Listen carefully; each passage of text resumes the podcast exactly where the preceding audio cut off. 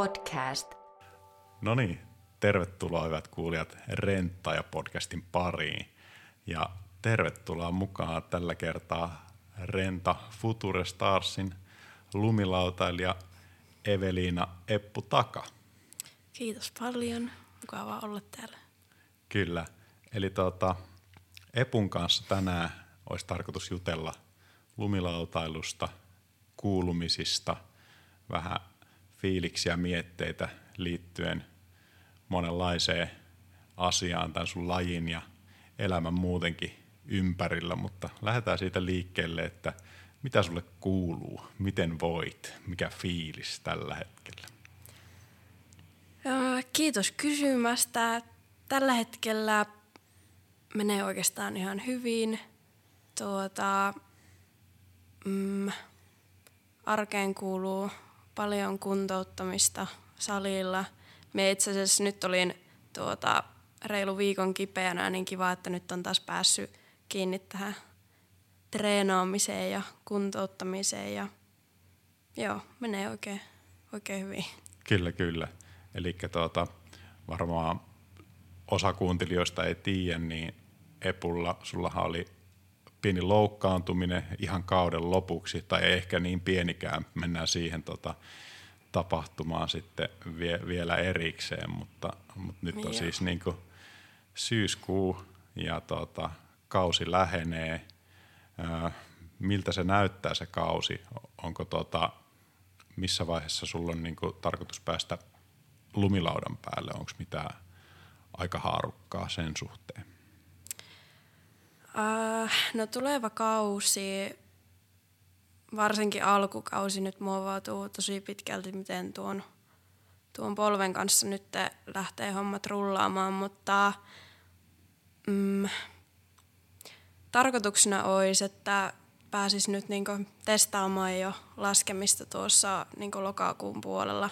Okay. Että hyvällä tuurilla saattaisi päästä jo vähän kruisimaan sitten rukaan avaajaisten aikaan, mutta se on niinku semmoinen henkilökohtainen tavoite ollut tässä oikeastaan niinku kesäkuusta lähtien, mutta se jää nyt nähtäväksi. Vähän tuntuu, että tuli tuossa tosiaan takapakkeja, kun oli hetken kipeänä, mutta tästä on nyt suuntavaa ylöspäin. Mm, mm. Mutta kuulostaa niinku isossa kuvassa aika hyvältä kuitenkin. No joo. Joo, kyllä todellakin. Ehkä vähän niin kuin silleen yllättyi itsekin, että, että niin kuin nyt menee jo oikeastaan näin hyvin. Mm, mm. No tota, jotta porukka pääsisi vähän kärryille siitä, että kuka on Eppu-Taka, niin pitää ehkä ihan perus tällaiset tota, esittelyhommat hoitaa, hoitaa meillekin alta pois. Eli, eli tota, sä oot lumilautailija, rovaniemeläinen, tota, nuori. Minä vuonna sä olit syntynytkään? kaksituhattakaksi. Kyllä, eli niinku parikymppinen. Totta, totta. Ja tota, sä oot päässyt maajoukkueen rinkiin viime kaudella mukaan. Siellä tota, treenaat ja lajeena niin slopestyle ja big air, eikö näin oo? Joo, pari vuotta on nyt ollut tuossa aikuisten maajoukkueessa mukana ja sitä ennen pari vuotta nuorten maajoukkueessa. Hmm. Tota, jotta tulisi vähän kuvaa, että minkälainen laji on niinku kyseessä. Toivottavasti on mukana myös semmoisia kuuntelijoita, jotka ei välttämättä niinku lumilautailusta ole vielä niin perillä, niin saataisiin ehkä uusia, uusiakin tuota hmm. lajista kiinnostuneita mahdollisesti tämän kautta mukaan. Niin siis ne kilpailulajit on kilpailulajeja, sä varmasti lasket lumilaudalla paljon muutenkin, mutta lähdetään purkaa vaikka niistä, että mitä, mitä se on se, niin kuin se urheilu tai kisaaminen niin kuin lumilautailussa noissa lajeissa. Jos kerrot vaikka niin kuin oman näkemyksen, että minkälaisia lajeja on slopestyle ja big air lumilaudalla tänä päivänä. Joo. No jos aloitetaan vaikka slopestylista, mm. niin siihen siis sisältyy reilejä ja hyppyreitä ja yleensä pari kisalaskua, missä näitä reilejä ja hyppyreitä yritetään omaan taitotasoon nähden niin parhaalla tavalla hyödyntää ja tehdä sieltä erilaisia temppuja eri suuntiin ja, ja niin. Ja siinä on useampi niin kuin tavallaan tämmöinen arvosteltava niin kuin hyppy tai suoritus. Onko niitä yleensä joku kuusi kahdeksan tai jotain sitä luokkaa? Niin kuin? Joo, suurin piirtein. Et saattaa olla vaikka kolme reiliä ja kolme hyppyriä mm. esimerkiksi. Mutta nykyään huomaa kyllä, että slopestyle-radoissakin alkaa olla aika paljon enemmän semmoista niin kuin monipuolisuutta, että se ei välttämättä enää ole semmoinen suora alaspäin menevä rataa, vaan siellä saattaa olla vaikka yksi reili, toinen reili, sitten tuleekin joku kuupee tai corneri, mm. joku tämmöinen kaarihässäkkä ja sitten rata vähän kääntyy ja sitten tuleekin pari hyppyriä ja sitten tulee joku reilisetti sinne loppuun vielä. Mm. Että eli suorituspaikat vaihtelee, et ei ole niinku mitään standardisoituja. Joo, kyllä. Kyllä, tosi paljon. Joo. Ja äh, muistanko väärin, että oliko slopestyle, niin hetkonen, oliko se kaksituhattaneljätoista olympialaisissa ensimmäisen kerran vai meenkö ihan, ihan tuota vikaa? Nyt en kyllä muista, no, joka tapauksessa. Mutta minä luotan tähän sinun tuota muistiin, että todennäköisesti oikealla jäljellä ollaan. Mä, mä en luota itse siihen kyllä tuota yhtään, mutta, mutta suunnilleen, eli siis niin kuin kuitenkin tuota, väittäisin, että alle kymmenen vuotta on ollut olympialajina toi slopestyle ja olisiko big airi, hetkone, vielä vähemmän aikaa. Niin. No joo, ei tuke, äh, takerruta tota pikkuseikkoihin, mutta kuitenkin siis niinku, tässä on kaksi lajia, jossa kisataan siis niinku olympiatasolla. Sen lisäksi on sitten tuota halfpipe, niin sanottu lumikouru ja sitten on näitä tuota vauhtilajeja, jossa kisataan sitten taas kelloa vastaan, mitkä voi olla ehkä niinku tommosille normi Uh, urheilua seuraaville vähän niin kuin helpompi ymmärtää, että siinä se nopein voittaa, mutta, mm, mutta mitä vaaditaan sitten sun noissa kilpailuissa voittoon? Miten, ne, miten sä oot kokenut, että miten siinä niin kuin ne arvosteluperusteet menee näinä päivinä? No joo, kyllähän siinä on se tekniikka tosi isossa roolissa ja tekniikalla tarkoitan siis sitä, että, että vaikka kuka pyörii eniten hyppyristä, mm. mutta sitten vaikuttaa myös se, että millä otteella sen hypyn tekee tai kuinka puhtaasti. Mm. Ja sitten niin varmaan riippuu vähän niin kuin slopestyle-kisastakin, että kuka sen järjestää, mutta sitten niin kuin tietyissä kisoissa varmasti tyylilläkin on iso merkitys. Mm. Eli niin kuin tavallaan arvioidaan sitä kokonaissuoritusta, sen vaikeusastetta ja varmaan vaikuttaako ne jonkin verran, niin kuin tuota, että kuinka pitkälle tai kuinka korkealle sä pystyt hyppäämään jostain tietystä hyppyristä? Joo, ihan varmasti vaikuttaa. Hmm. Minkälaiset tuota, painotukset niissä on suunnilleen sillä lailla, että jos ajattelee, että on, on niitä reilejä, sitten on hypp- hyppyreitä, niin tuota, onko teille vaikka kerrottu, että tai kerrotaanko kilpailuja ennen niin kuin jostain suhteista, että kuinka paljon painotetaan tiettyjä asioita? Kertooko ne tuomarit? Joo, kyllä siellä on joskus kuullut, että, että mikä niin kuin, tai millaisella linjalla ne saattaa olla niin kuin tuomaroimassa sitä, mutta mm. kyllä itse olen niin kuin huomannut, että semmoisella monipuolisella ja puhtaalla laskemisella niin pääsee aika pitkälle. Mm, mm. Eli pitää olla erilaisia niin kuin temppuja, mitä Joo. sitten pystyy esittämään. Ja, Joo, kyllä. Ja puhtaudessa varmaan tarkoitetaan tai haetaan sitä, että ei tule esimerkiksi niin kuin jotain käsikosketusta alastuloon tai että se niin kuin, kroppa pysyy hallinnassa sen tempun aikana. Ja onko jotain muita, niin kuin, mitä sulla tulee mieleen? Mm.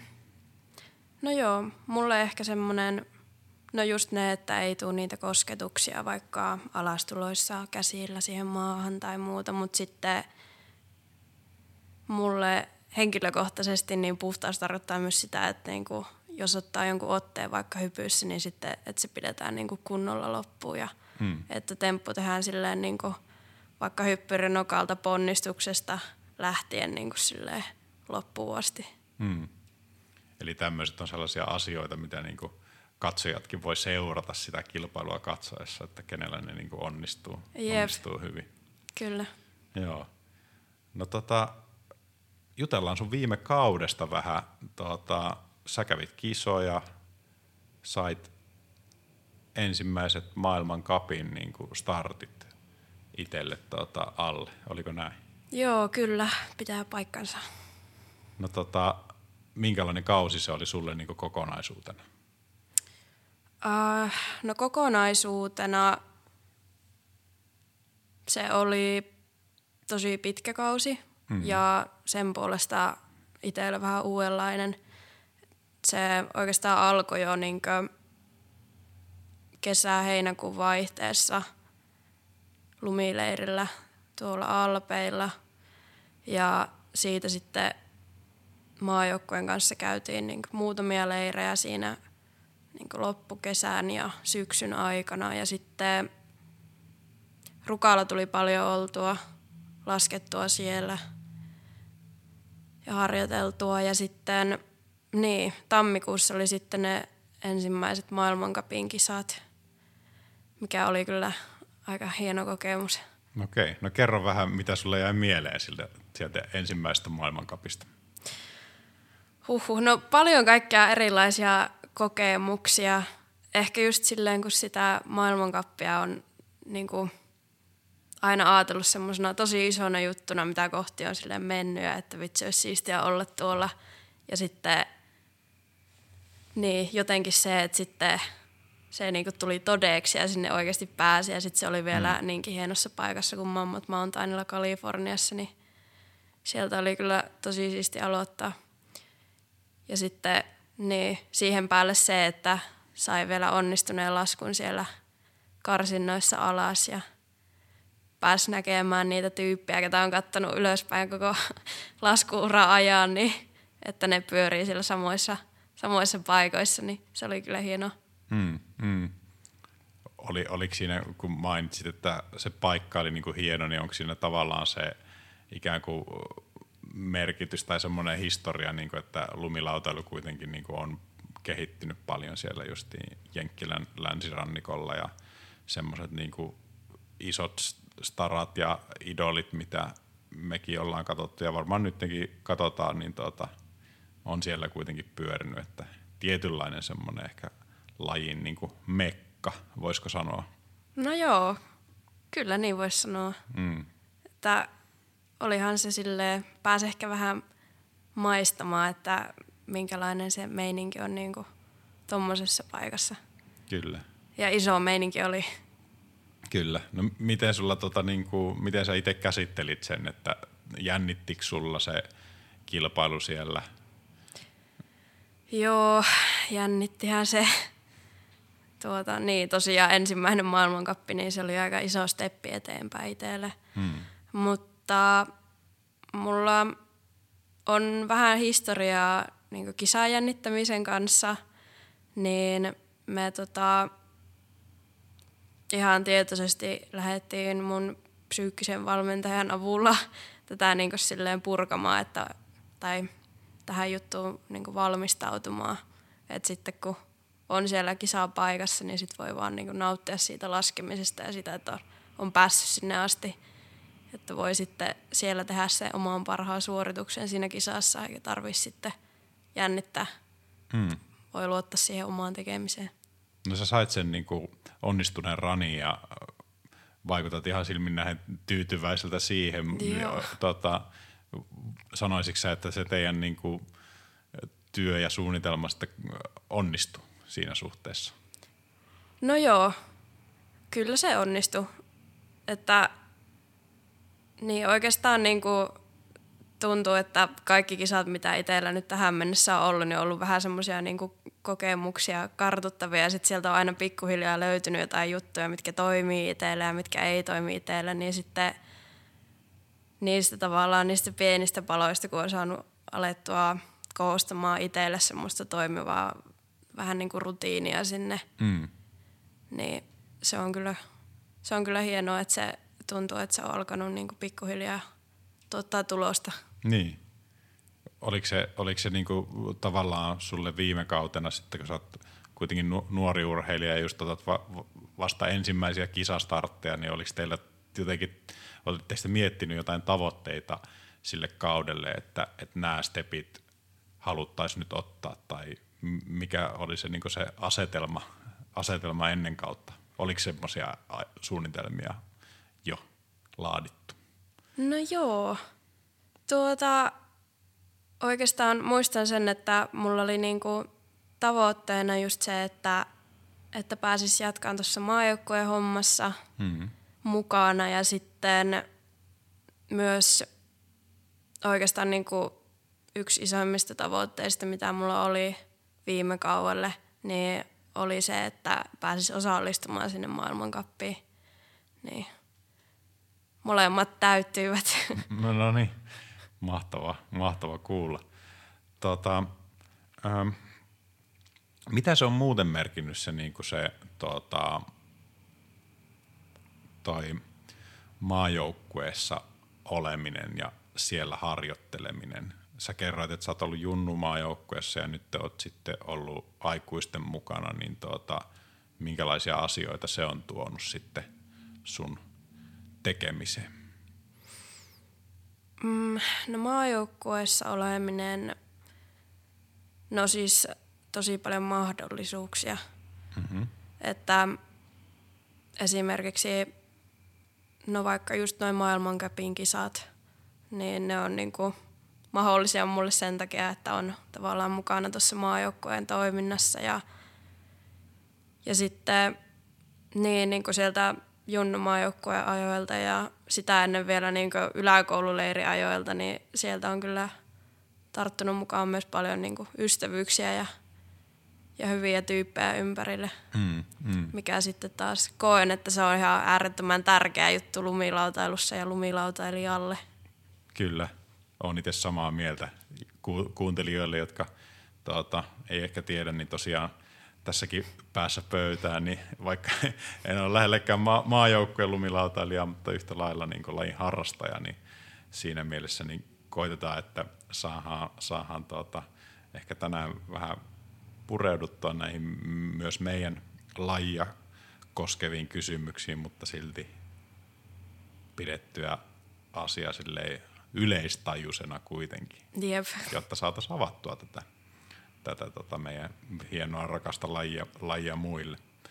Mutta tota, no siihen liittyen, niin tota, oliko sulle niin kuin, tai kuinka aikaisessa vaiheessa, kun sä aloit harrastaa lumilautailua, niin ylipäätänsä tuli niin kuin tämmöinen kilpailutoiminta mukaan siihen harrastamiseen? Se tuli todella aikaisessa vaiheessa. Ähm.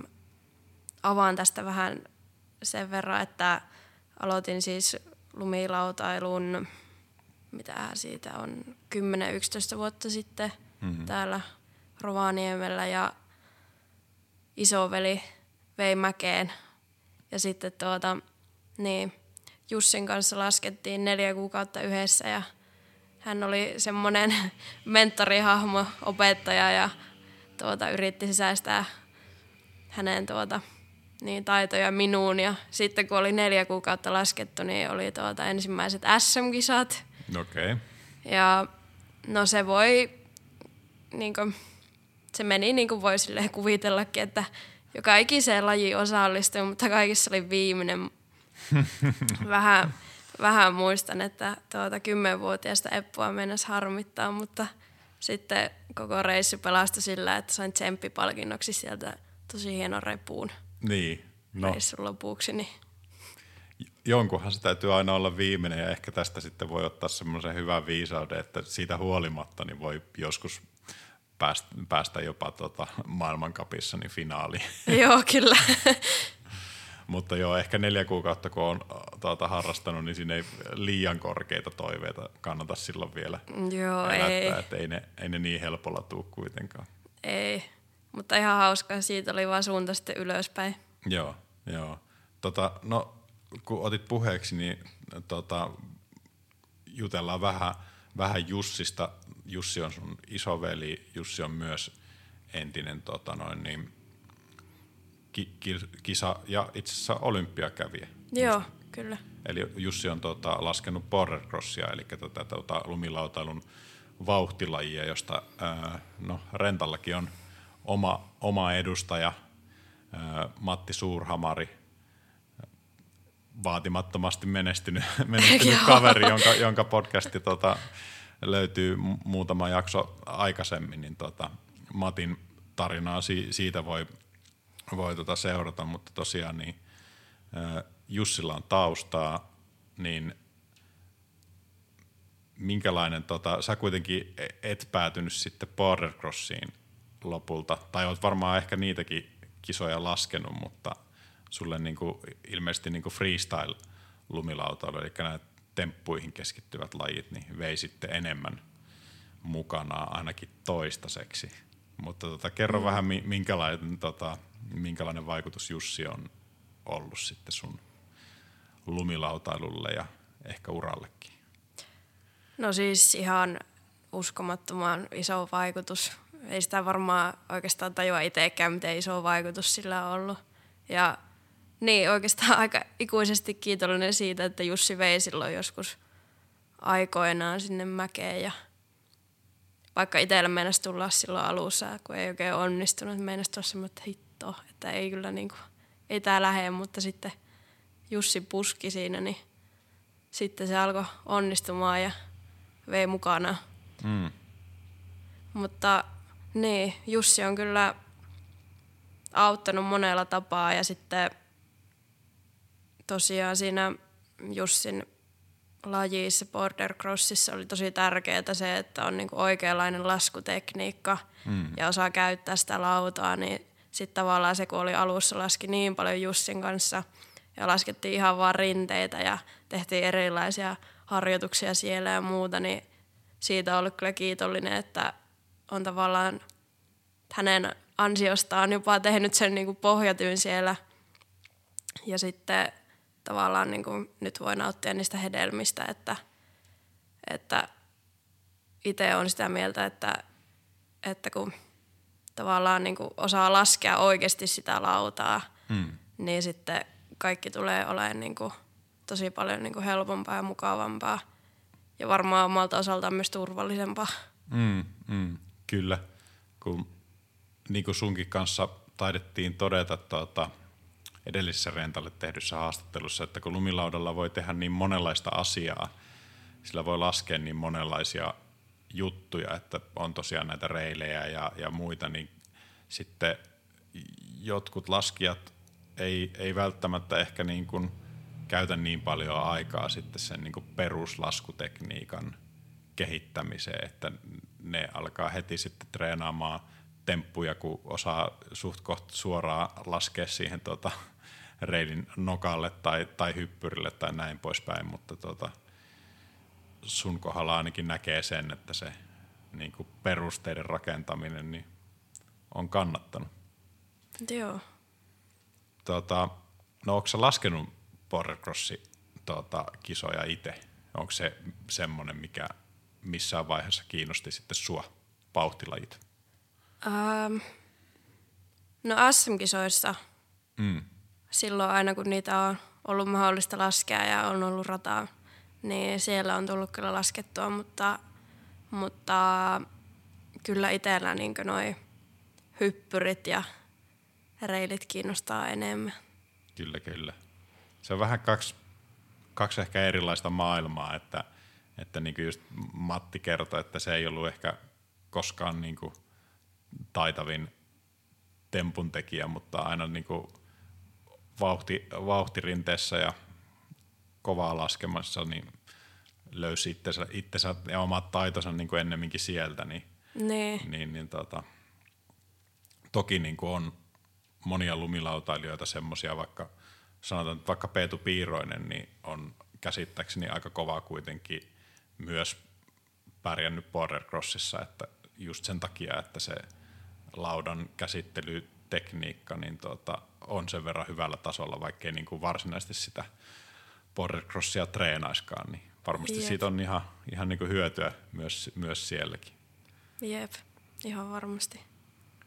No tota, ähm, onko sulla jotain muita semmoisia esikuvia tai mentoreita, jotka olisi auttanut sua kovasti tässä tota, just niin kuin kisapuolessa ja tavallaan niin kuin uran ja omien taitojen puskemisessa eteenpäin Jussin lisäksi?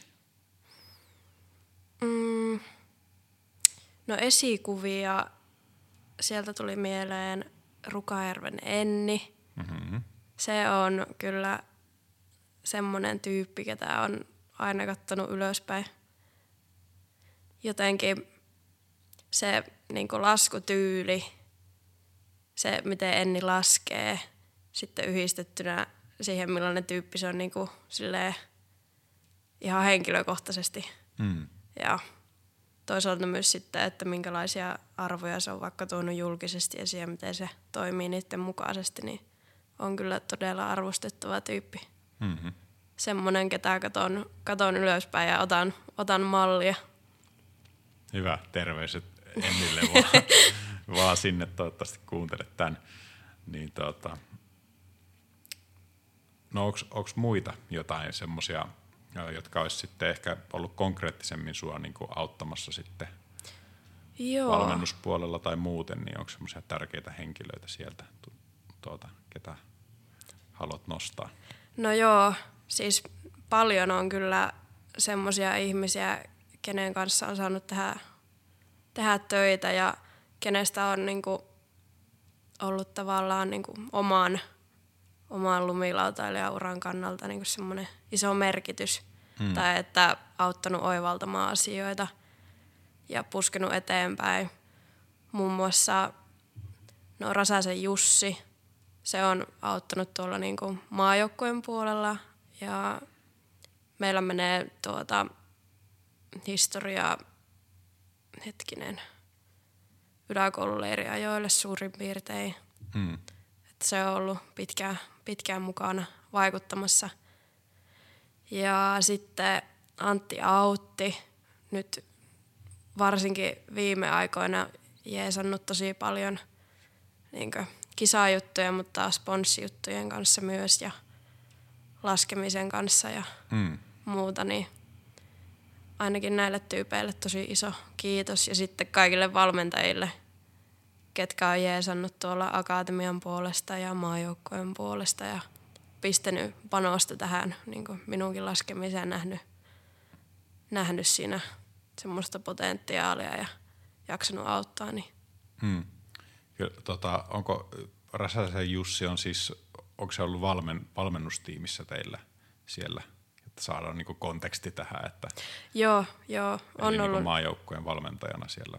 Joo, kyllä, on ollut niinku valmentamassa ö, osalla leireistä ja sitten parilla kisareissulla ollut mm. matkassa myös. Mm. Eli näitä tämmöisiä niinku Suomi-lumilautailun grand old maneja ehkä jo tässä vaiheessa, vaikka, vaikka ei Auttikaan nyt niin vanha, tuota, vanha mies on, että edelleenkin jatkaa omaa uraansa sitten tuolla vapaa-laskun puolella. Öö, no, miten niin kuin, jos sä ajattelet sitä tuota, uraa tai lumilautailu ammattilaisuutta, sehän on vähän niin kuin sulle kai semmoinen tavoite, että, että tota, niin kuin, tavallaan Renta Future Stars koostuukin semmoisista tyypeistä, jotka ei, ei ole vielä ammattiurheilijoita, mutta ehkä olisi potentiaalia joskus nousta sinne. Niin minkälaisia asioita sä itse näet, että se vaatisi tai vaatii niin kuin lumilautailussa sun lajeissa? Se on hyvä kysymys ja itselle osittain vielä ehkä vähän semmoinen mysteeri, mitä tässä on yrittänyt ratkoa, mm.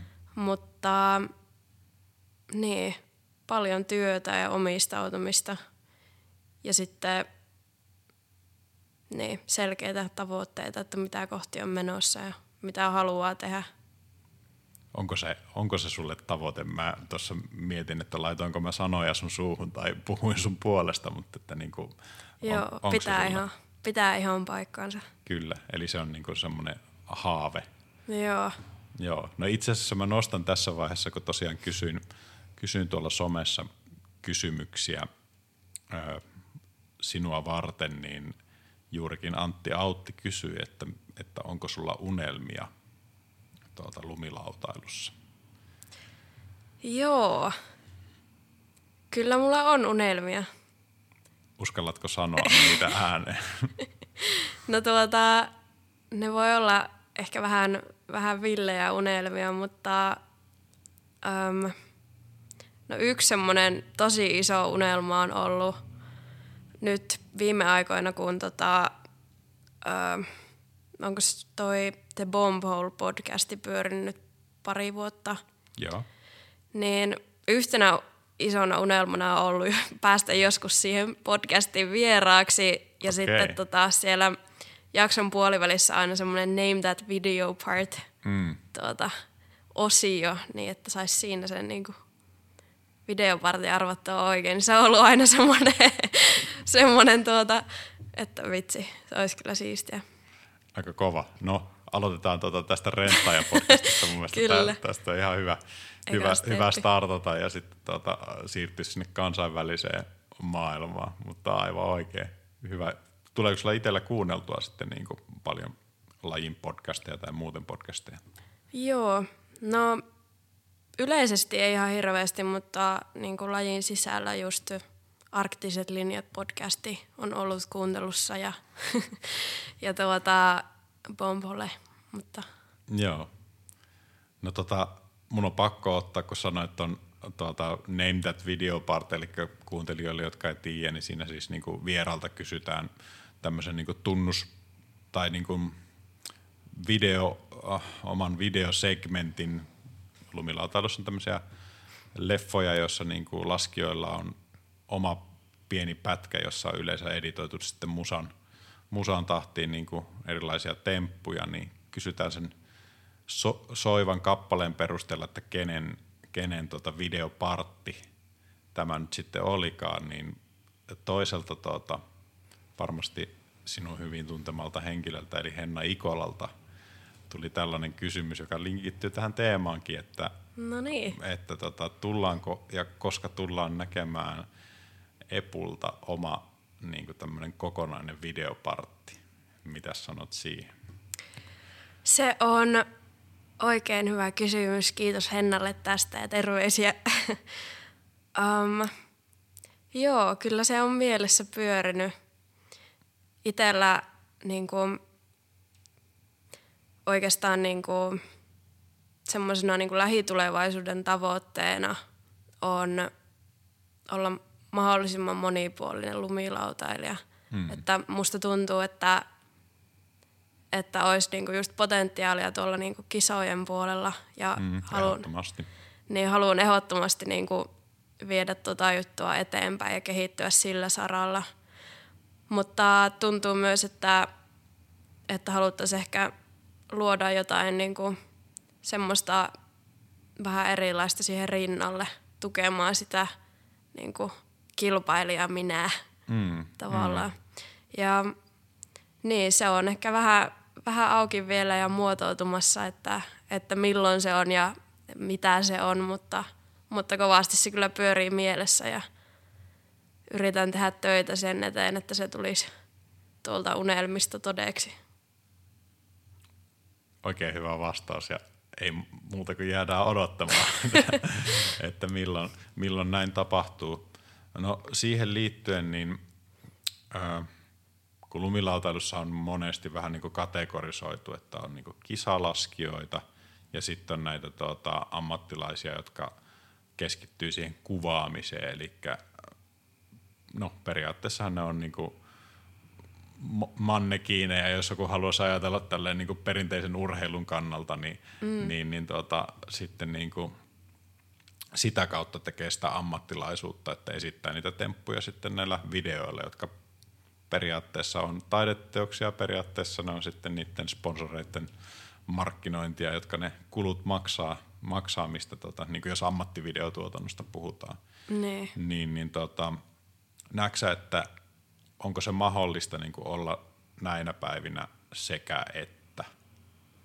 Vai pitääkö valita joko kilpailut tai sitten tämmöinen kuvaaminen? Mm, Mie uskon, että se on kyllä mahdollista, mutta todennäköisesti nykypäivänä se vaatii aika paljon ajatustyötä. Niin kuin, että vaikka miettii, että miten niin kuin kilpailussa pärjätään, mm. niin siellä pitää olla niin kuin tarpeeksi tekniset temput ja just se puhtaus ja hyvä tyyli. Mm. Jos mietitään vaikka nyt niin kuin lumilautailijalle tällaista tosi tosi tärkeää kilpailua, mihin itselläkin on ollut niin kuin pitkään haaveena, että tulisi kutsutuksi X Gamesit, mm. niin tavallaan, että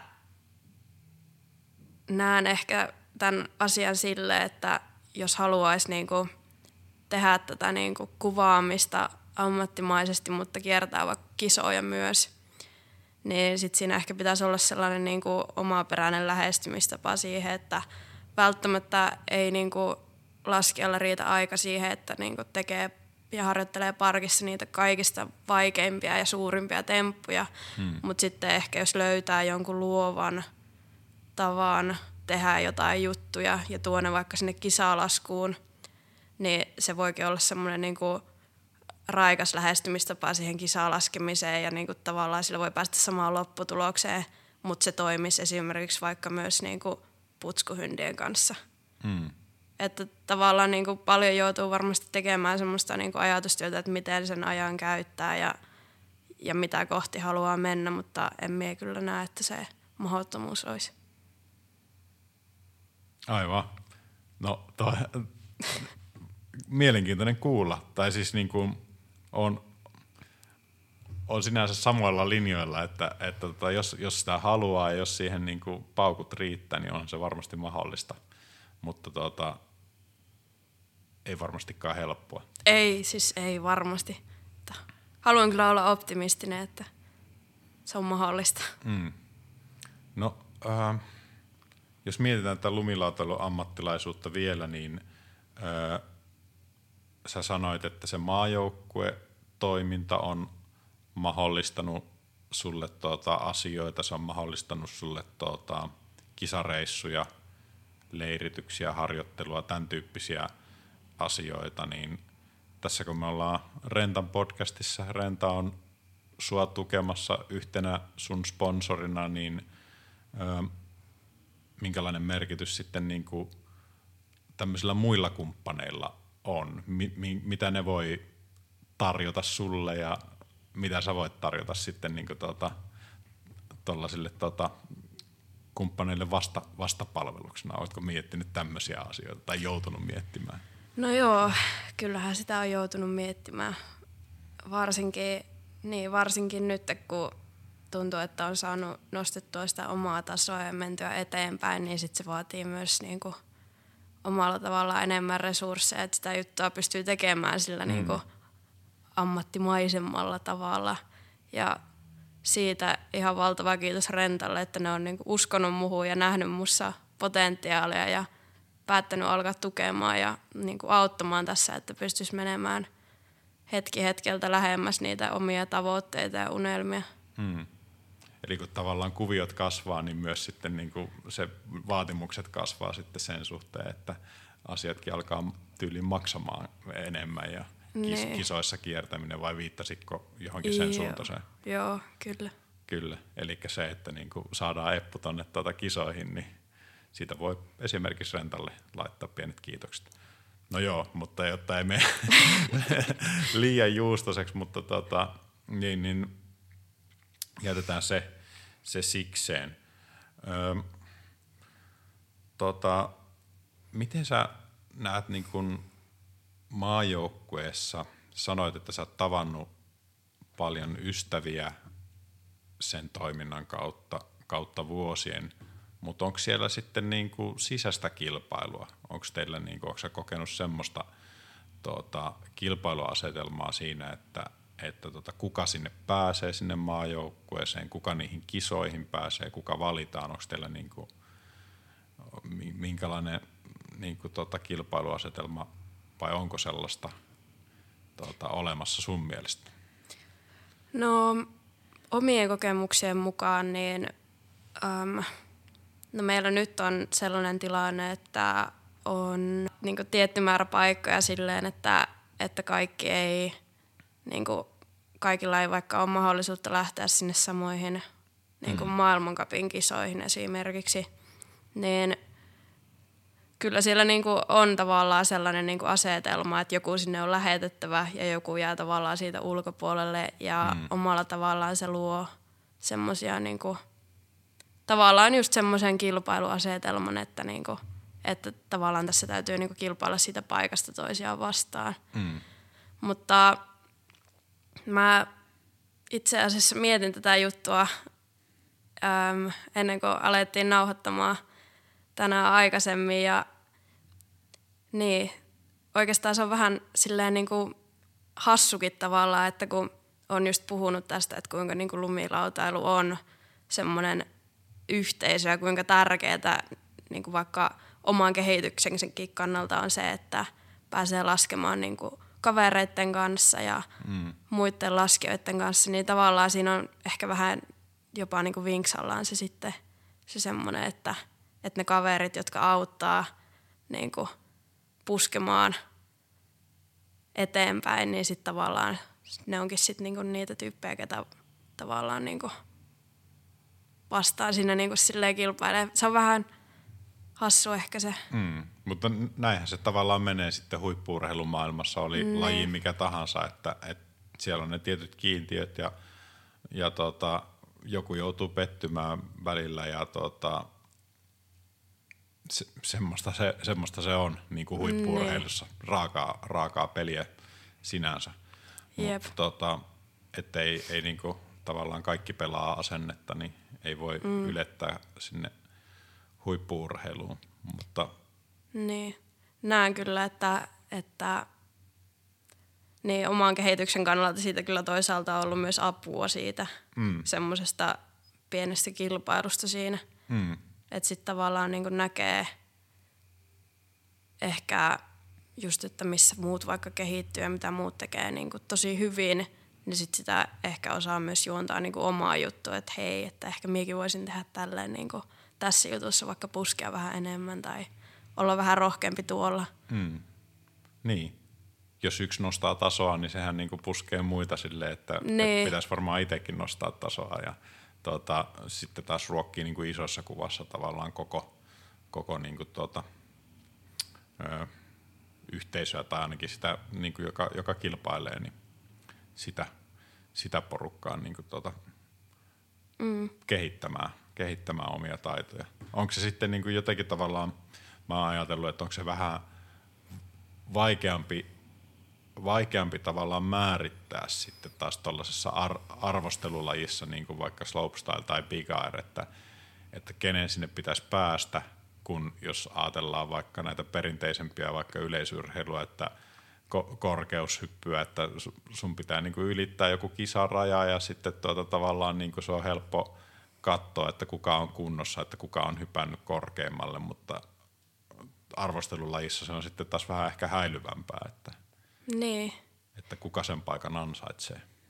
Niin, tavallaan varsinkin, just varsinkin kun jos on niinku tiukka kilpailutilanne. No joo, just kun tavallaan eri laskijoilla eri ominaisuudet on vahvempia kuin toiset, niin sitten tavallaan, että niinku, siinä varmaan pitää miettiä aika monesta eri näkökulmasta sitä, että kuka pystyisi vaikka tietyssä kisassa niinku hmm. tekemään sen parhaan suorituksen.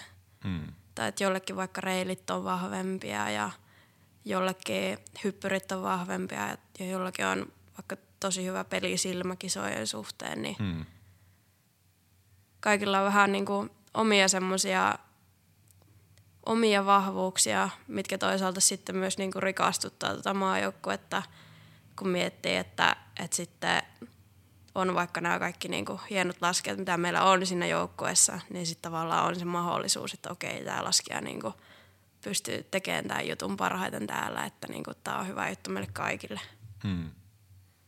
No hei, mä tartun kiinni tuohon pelisilmäasiaan, että tuota, äh, saat kertoa vähän, että mitä sä sillä tarkoitat.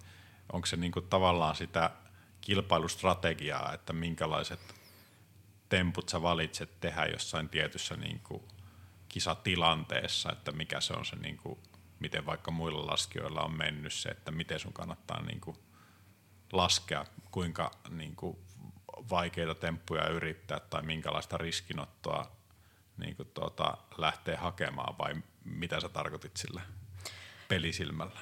Joo, no siis just ehkä sitä, että, että tavallaan niin kuin miettii, että vaikka Big Air tai Slope-kisassa niin on karsinnat ja sitten on finaalit, hmm. niin tavallaan pelisilmällä voi olla ehkä semmoinen merkitys karsintavaiheessa, että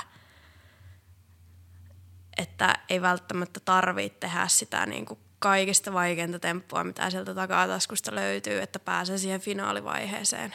Mm. Niin tavallaan niin kuin itse olen yrittänyt niin kuin opetella tämän pelisilmän käyttämistä niin kuin silleen jollain tapaa, että, että pystyisi tekemään niin kuin kisapäivänä ja siinä tilanteessa semmoisia omalla tavallaan järkeviä ratkaisuja, mutta sitten ei niin kuin tavallaan jäisi liikaa kiinni siihen, että mitä muut tekee, vaan että keskittyisi siihen, niin kuin, että miten itse haluaa laskea ja mikä itsestä tuntuu hyvältä sinä päivänä. Mm, mm. Vähän se on semmoista niin kuin pallottelua ja paljon niin kuin, silleen, tilanteen lukemista siinä hetkessä, että tietyn verran voi valmistautua, mutta kaikkiin juttuihin ei voi valmistautua. No, voidaanko me käydä tätä vähän niin kuin keissin kautta, niin sä pääsit sitten tuota, toiseenkin maailmankappistarttiin, niin kerro vaikka miten se kisa meni sun osalta läpi, sä pääsit finaaliin siinä, niin, niin tota, miten sä käytit pelisilmää, että sä pääsit sinne finaaliin? No joo, siinä, tota, äm, siinä kilpailussa niin mie ennen tuota, siihen niin kuin kisaan menoa asetin itselleni vähän uudenlaiset tavoitteet. Ehkä, niin kuin en ehkä ennen olisi asettanut tämmöisiä, mutta, mutta yksi niistä oli äm, kiitollisuus siitä, että miten pitkälle on päässyt. Hmm. Ja niin kuin, että, että hitsi vie, että oikeasti on päässyt sinne niin kuin maailmankappiin asti. Ja sitten yksi oli siitä lumilautailusta nauttiminen, kun maailmankappi on kuitenkin kovan, tasa, kovan tason kisa, niin siellä ne suorituspaikat on ihan uskomattoman hyvässä kunnossa, niin tavallaan sitten pääsi nauttimaan myös siitä, niin kuin, että pystyy laskemaan tosi hyvässä, hyvässä parkissa. Ja sitten yksi, oli, yksi tavoite sitten oli semmoinen, että pystyy toimimaan siellä kisaradalla vähän niin kuin sen oman tason mukaan, mutta sitten niin kuin jättää mahdollisuuden myös sille, että voi tavallaan jopa ylittää oman tason sitten, jos niin kuin jutut menee niin kuin on suunnitellut. Ja, niin oikeastaan tota, mm, no karsinnoissa niin ensimmäisellä laskulla, meillä oli kaksi laskua, niin ensimmäisellä laskulla tein vähän semmoisen varmistelulaskun. Mm-hmm. Ja en itse asiassa muista, taisin mie sen ottaa päälle joo. Ja vähän jäi semmoinen fiilis, että no, että olisi ehkä voinut niin kuin tehdä vähän isomminkin. Ja sitten seuraavalla laskulla tein siihen mennessä elämäni parhaan kisalaskun. Sain semmoisia temppuja päälle, mitä olen harjoitellut viime kaudella ja uusilla grabeilla. Tai semmoisella, mitä on oppinut nyt aika vasta, hmm. niin se oli tavallaan niin kuin, niin no ehkä siinä just käytettiin sitä pelisilmää omalla tavallaan, että. Eli sä teit sen niin kuin tavallaan safein, suht var, perusvarman tuota, laskun ekalla ja sitten tokalla, joo. Niin tuota, lähit tavallaan korottamaan sitä, niitä pisteitä niin kuin vielä pikkasen. Joo. Riskaapelimmalla tai niinku tuota niin. Vaikeammalla suorituksella. Joo, joo kyllä. Ja no se toinen lasku sitten meni sen verran hyvin, että, että sillä päästiin sitten finaaliin. Ja finaalissa sitten, niin, sitten oikeastaan niinku, tavallaan niinku ne tavoitteet ja ajatukset, mitä siihen kisaan lähtiessä oli ollut, niin oli jo täyttynyt jo.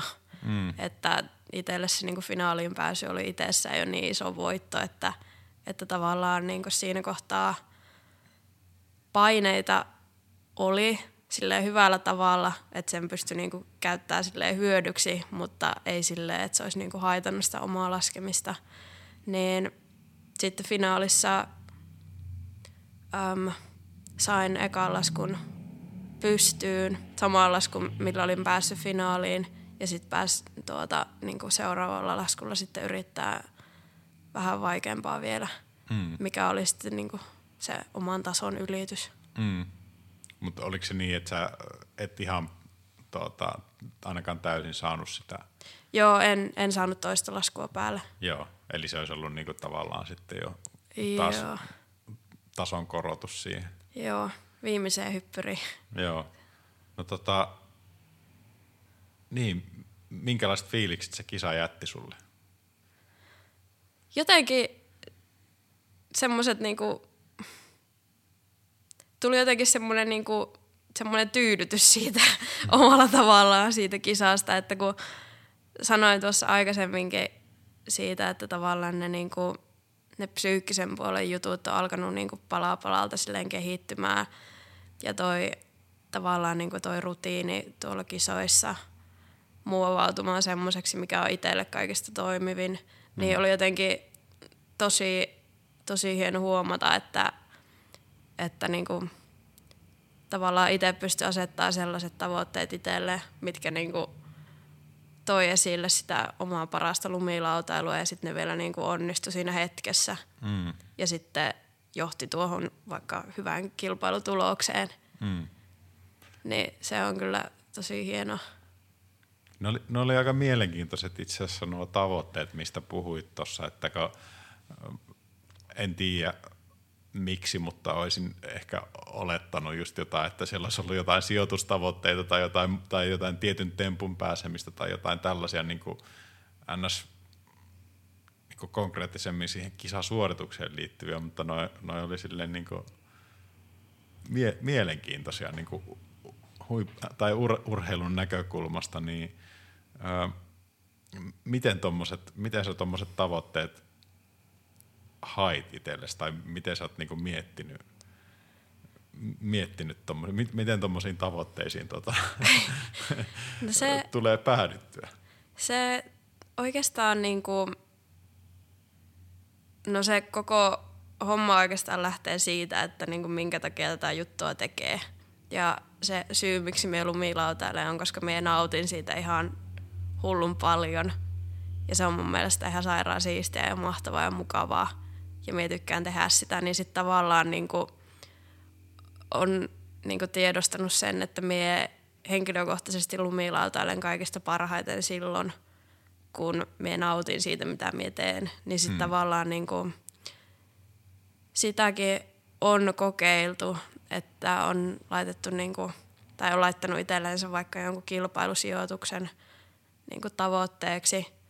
Mutta niin, se oikeastaan niin kuin loppujen lopuksi, kun tämä kuitenkin on semmoinen laji, missä tuomareilla on niin kuin viime kädessä se päätäntävalta siitä, että mihin niin kuin siellä sijoitustaulussa sitten lopulta päätyy, mm. niin tavallaan sitten kuitenkin se on semmoinen asia, mihin ei välttämättä itse voi vaikuttaa. Niin sitten tavallaan kun on löytänyt ne, niin kuin ne syyt, miksi... miksi tekee lumilautailuja, mitkä johtaa vaikka tietynlaiseen lumilautailuun ja keskittyy niihin, niin sitten tavallaan niistä olosuhteista riippumatta, että oli se sitten sunnuntaipäivä Rukaparkissa kavereiden kanssa tai maailmancupin finaalissa, niin että se on silti sitä samaa lumilautailua, niin jotenkin, että et saa niinku sen fiiliksen siihen, siihen kisalaskimisenkin ujuutettua, niin sitten silloin niinku huomaa, että itsellä menee kaikista parhaiten. Aivan uskomattoman hienosti ajateltu ja tuota, hienoa, että se on niinku tuonut, tuonut myös sitten tavallaan menestystä. Että tuo oli mun mielestä tärkeä pointti, että, että semmoinen asia, mihin ei voi vaikuttaa, eli ne loppupeleissä ne tuomarin pisteet, niin, niin, niin tuota, se on ehkä sellainen, mitä vaikka jos ajattelee, että miten... Mm, just näiden isojen kisojen kohdalla niin kuin ihmiset tai suomalainen urheiluyleisö ajattelee ja seuraa lumilautailua, niin niille saattaisi tulla tosi niin kuin tuota, kummallisena tämmöinen niin kuin lausunto, mutta sitten kun sen tuota kautta miettii, niin siinähän on ihan, ihan niin kuin sataprosenttinen järki taustalla, niin, niin, niin tuota, niin. Hienoa, hienoa kuulla, että olet tullut tommosia ajatuksia. No, kun sä otit puheeksi tuosta, että sä, ty- sä tykkäät siitä niin paljon, niin mun on pakko palata öö, tähän pointtiin, mikä meidän edellisessä ha- haastattelussa tuli, että kun mä kysyin sulta, että miten sä niinku rentoudut, niin sä vastasit jotenkin niin, että sä rentoudut lumilautailemalla. Niin kerros nyt vielä kerran, että miten se nyt niinku on mahdollista ja minkälainen järki siinä on sitten taustalla. Joo, no sitä en tiedä, onko siinä minkäänlaista järkeä taustalla, mutta tuota, ehkä... Ei siinä tarvitse niin. ollakaan. niin.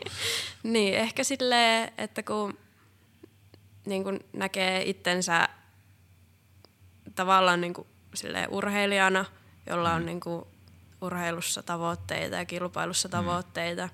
ja sitten tavallaan niin kun, niiden tavoitteiden tai se työ, mikä tehdään, että pääsisi niinku niitä lähemmäs, niin se tapahtuu vaikka tietyllä osa-alueella lumilautailusta. Mutta sitten, niin kuin tässä on tullut esille, niin lumilautailussa on ihan loputtomasti vaihtoehtoja ja mahdollisuuksia. Mm. Niin, että tavallaan kun se, on, se juttu on itselle niin lähellä sydäntä, niin sitten tavallaan niinku jos jossakin osa-alueella vaikka tekee paljon työtä ja niinku puskee itseänsä niin kuin eri tavalla eteenpäin tai tavoitteita kohti, niin sitten jollakin osa-alueella se voi olla vaikka sit sitä, että, niin kuin, että tyhjentää vaan päätä ja nauttii siitä, mitä tekee. Mm. Ja mm. tekee niin kuin, tavallaan, no vaikka putskun laskeminen. Mm. Että se on, se on itselle semmoista, että, että pystyy vaan niin kuin nauttimaan ja menee vähän missä, vähän missä silleen niin kuin tuntuu parhaalta. Mm. Eli... Uh... kuuntelijoille, jotka ei ole välttämättä termeistä niin tietoisia, niin putsku tarkoittaa siis tämmöistä puuterilunta, tämmöistä niin tuota kevyttä pakkaslunta, joka sitä kun lumilaudalla laskee, niin se saattaa tuntua semmoiselta parhaimmiltaan semmoiselta niin kuin pohjattomalta. Siinä voi tulla semmoisia vähän niin kuin leijumisen tai liitämisen tunteita, vai miten sä itse kuvailisit, niin kuin minkälaisia, minkälaisia tuntemuksia lumilaudan, lumilaudan päällä voi saada vaikka niin kuin puuterilunta laskiessa? No siellä aika hyvin kyllä kuvailit sitä, semmoinen vapauden tunne ja mm. aika hyvin sanottu se semmoinen leijuminen, liitäminen. Mm. No onko se sulle niin kuin tavallaan sillä lailla, että jos joskus vaikka noissa sun kisalajeissa öö, kehittyminen vaatii epämukavuusalueelle menemistä, että sun pitää vaikka voittaa ää, jännitys tai tuota, tietynlainen myös ehkä joskus pelkokin niin kuin joidenkin uusien temppujen harjoittelemisessa ja sitten taas niin kuin, sä voit myös lumilautailla niin kuin än äs-mukavuusalueella. Niin. niin Tuota, onko tässä niinku tulkinnassa mitään tolkkua sun oman lumilautailun kannalta? No joo, itse asiassa aika, aika hyvin sanottu. Tuota, niin, itsestä oikeastaan tuntuu, että, niinku, että jos haluaa kehittyä, niin sitten on vähän pakko mennä sinne epämukavuusalueelle mm. ja puskea itseä sinne. Et sen ei välttämättä tarvii eikä välttämättä kannatakaan olla niinku kerralla isoja harppauksia epämukavuusalueelle, mutta silleen, mm. että niinku pikkuhiljaa pökkii sitä omaa mukavuusaluetta vähän isommaksi ja isommaksi ja isommaksi menemällä sinne epämukavuusalueelle. Mm. Ei, ei liian kauas epämukavuusalueelle, mutta vähän. niin. niin. Joo. No tota, tästä me voitaisiin, niinku, jos sulle sopii, niin... Öö, puhua myös, niin kuin ajallisesti tuli sen jälkeen, eli kun puhuttiin äsken siitä sun tokasta maailmancupin kisasta, ja sitten tuota, sun kausi jatkui siinä, sä kävit vissiin, oliko sä äs äm-kisoissa, oliko ne sen Joo. maailmancupin jälkeen? Joo, jo. sielläkin tuota, taisi tulla mitalleja. Tuli värisuora. Eli, eli muistatapa, tuota, miten se nyt menikään. Uh, hetkinen. Olisikohan se nyt ollut niin, että paivista tuli bronssia, slopestyleista tuli hopea ja sitten big airista tuli kulta. Okei. Okay. Slope ja tuo paippi saattoi kyllä mennä toisinkin päin. Joo. No mutta kuitenkin niin kuin osoitus siitä, että ollaan niin kuin kansallisessa kärjessä aika hyvin. Niin, niin tota, öö, ja sitten treenit jatku ja sitten sulla kävi loukkaantuminen harjoituksissa Rukalla. Niin, niin tota, kerrotko mitä siinä kävi ja mitä siitä seurasi? Joo, eli tuota, äm, se oli huhtikuun loppu, just ennen vappua, niin Rukalle oli pystytetty semmoinen tota, alastulopatja, mihin siis äm, tarkoituksena siis on se, että sinne niin kun on turvallisempi mm. opetella uusia, vaikeampia temppuja. Ja mulla kävi tuota, sen kanssa vähän huono tuuri. Olin testailemassa vauhteja ja tein back-seiskan sinne tota, patjalle ja otin se hyvin alas. Ja sitten siinä oikeastaan niinku se, että tuli hyvin alas, niin se oli ehkä se ongelma omalla tavallaan siinä, että ei sit saanut kaadottua heti. Ja sitten sitä kautta vauhti kiihtyi aika paljon ja sitten lopulta kun kaatui sinne patjan pohjalle, niin lauta tarttui semmoiseen laskokseen. Laudan kantti tökkäsi siihen ja sitten siitä lennettiin ympäri ja ää, sen seurauksena niin vasemmasta jalasta niin sääriluu meni poikki ja sitten polvilumpio lähti sijoiltaan. Eli epäonninen. Niin kuin, hyvin, on... joo. Hyvin epäonninen. Joo. Eikä niin kuin, noita landingpäkejä, niin kuin sanoit, niin on just käytetty sillä tavalla, että jos siihen niin kuin pyllähtää, niin periaatteessa sä tuut ilmapatjalle alas ja se on yleensä niin kuin ihan ok, siinä ei käy kuinkaan, mutta, mutta sitten tuota... sun osalta niin, niin, niin tota, huono tuuri johti sitten loukkaantumiseen ja joo. Kausi oli sitten, sitten siinä. Joo. Kuinka, Et... kuinka iso pettymys se, niin kuin, en, en mä nyt halua millään puukolla niin kuin tavallaan auko, aukoa arpia, mutta no, kysytään niin, että mitä, mit, mitkä ajatukset oli, minkälainen mieli sulla oli sen jälkeen? No, joo, oikeastaan tuota, niin kuin oli, tai yritti olla mahdollisimman optimistinen sinne mm. niin kuin sairaalaan asti. Ja sitten tuota, ää, lääkärit katsoi ja todettiin, että joo, että niin kuin nyt tarvii niin kuin leikkauksen tähän, että, että tämä saadaan kuntoon. Niin sitten oli vähän semmoinen hetken aikaa, että, että voi vitsi, että, että, niin kuin, että mitenhän kauan tässä menee. Mm. Ja no ei siinä sitten tuota, mitähän me olisin, olisinko me vähän vajaa viikonpäivät ollut tuota sitten osastolla Kuusamossa, oottelin siirtoa Ouluun ja sitten lopulta pääsin Ouluun ja otettiin loput kuvat ja sitten selvisi, että ei ollut mitään muuta onneksi mennyt sieltä polvesta kuin vaan se sääriluun päähajalle. Ja sitten oli leikkaus ja leikkaus meni tosi hyvin. Sieltä saatiin pistettyä luunpalaset takaisin paikalleen muutaman ruuvin avulla. Niin, niin se meni hyvin. Sitten olin, olisinko meidän viikon ollut sen jälkeen vielä Oulussa osastolla ja sitten pääsin kotiin ja sen jälkeen on nyt sitten kuntoutettu tähän päivään saakka. Okei. Okay. Ja tota, niin kerroit aikaisemminkin jo, että, että tota, olisi mahdollista ehkä päästä lumille lokakuussa, eli kuntoutus on mennyt hyvin. Tota, jos sä ajattelet tuota, tapahtunutta ja sitä seuran, seurannutta tuota, kuntoutusjaksoa, niin onko siinä mitään positiivista? Onko sä saanut mitään niin kuin uusia ajatuksia tai opetuksia sen kautta? No joo.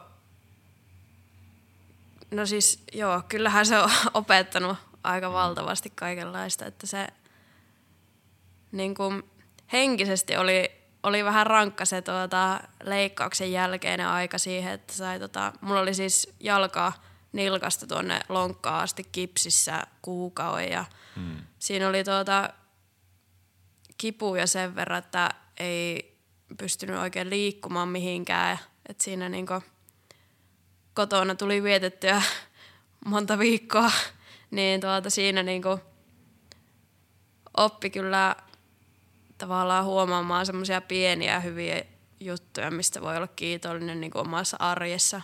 Just mm. vaikka perhe ympärillä tai no meidän kotona on oma terassi, että siihen on mahdollista mennä pihalle ja muuta. Että, niin, oppi ehkä sitä niinku semmoista tai huomaamaan niitä juttuja, mistä voi olla silleen kiitollinen. Mm. Että vaikka, vaikka tilanne olikin siinä kohtaa vähän, vähän huono, mutta... Niin. Ehkä siinä aina tavallaan vastoinkäymisten kautta sitten niin kuin oppii aina myös vähän itsestään, että miten sitä niin kuin suhtautuu tommosiin vastoinkäymisiin ja, ja tota, sitten... kun tavallaan kokemuksia karttuu, niin oppii myös ehkä suhtautumaan siihen, että, että miten niistä on niin kuin ennen selvitty tai näin.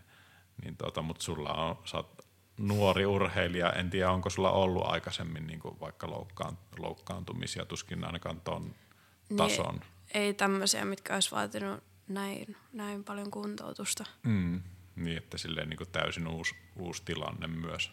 Joo, kyllä. Itellä ehkä myös...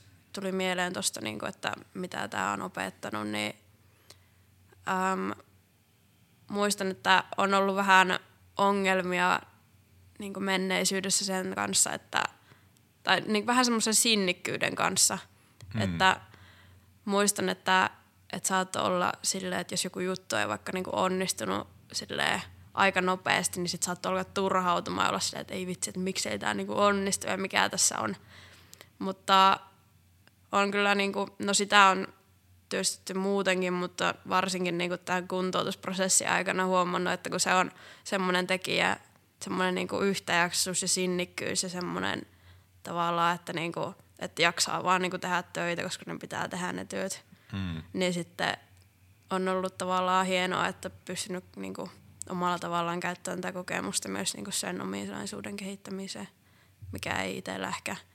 ole se semmoinen kaikkein luonnollisin niin. Tai mikä tulee niinku itsestä. No, hieno kuulla.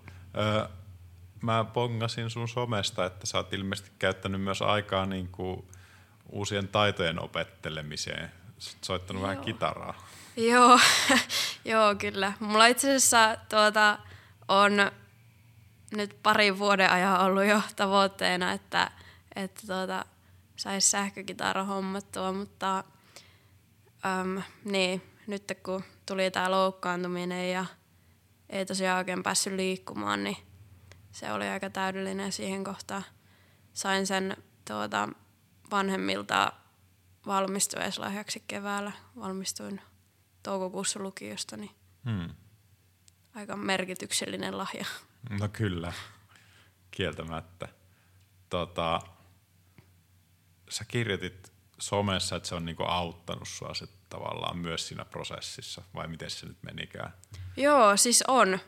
Yllättävää kyllä, mutta tuota, niinku, tavallaan semmoinen niinku lumilautailun jollakin tavalla semmoinen verrannollinen juttu, että kun huomasi, että kun soittaa, niin sit tavallaan siinä on niinku kans niin paljon eri mahdollisuuksia, että mitä mm. voi tehdä, että niin kuin maailmassa on miljoonia lauluja, mitä voi opetella, mutta sitten, että voi alkaa itse rämpyttelemään jotakin settejä siinä tai muuta, niin hmm. se on kyllä hauskaa. Ja sitten omalla tavallaan varmaan niin kuin korostuu vielä sitten, kun on vähän parempi, että minä olen vielä hyvin aloittelija tässä puuhassa. Mutta, kyllä, kyllä.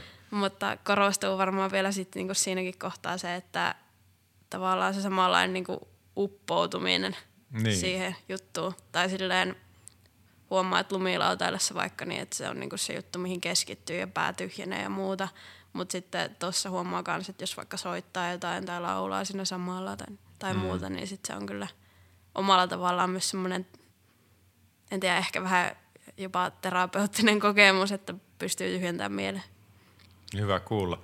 Mä, mä ehkä sain kans kiinni niinku siitä, en tiedä tarkoititko sitä, sitä mutta tota, jos miettii niinku lumilautailua ja kitaran soittaa, niin siinähän on, sä voit samalla lailla niinku valita, että minkälaisen tempun sä teet mihin kohtaan, minkälaisen soinnun sä soitat, ja sitten siinäkin on vähän eroja, että miten sä sen soitat, kuinka Jep. pitkään sä tota, pidät jotain ääntä tai tota, no mä en ole mikään kitaristi, mutta niinku kuitenkin tällä lailla jos ajattelee, niin, niin siinäkin on, niinku, on, on niitä virtuooseja, joilla on omanlainen tyyli, jonka, jonka tunnistaa ja, ja sitten ne tavallaan ne valinnat, just erilaisia sointukulkuja ja riffejä, niin samalla laillahan sä voit niinku miettiä päässäsi temppuja ja niiden yhdistelmiä ja sitten ta- tavallaan tuoda, tuoda ne sitten ulos sen tekemisen kautta.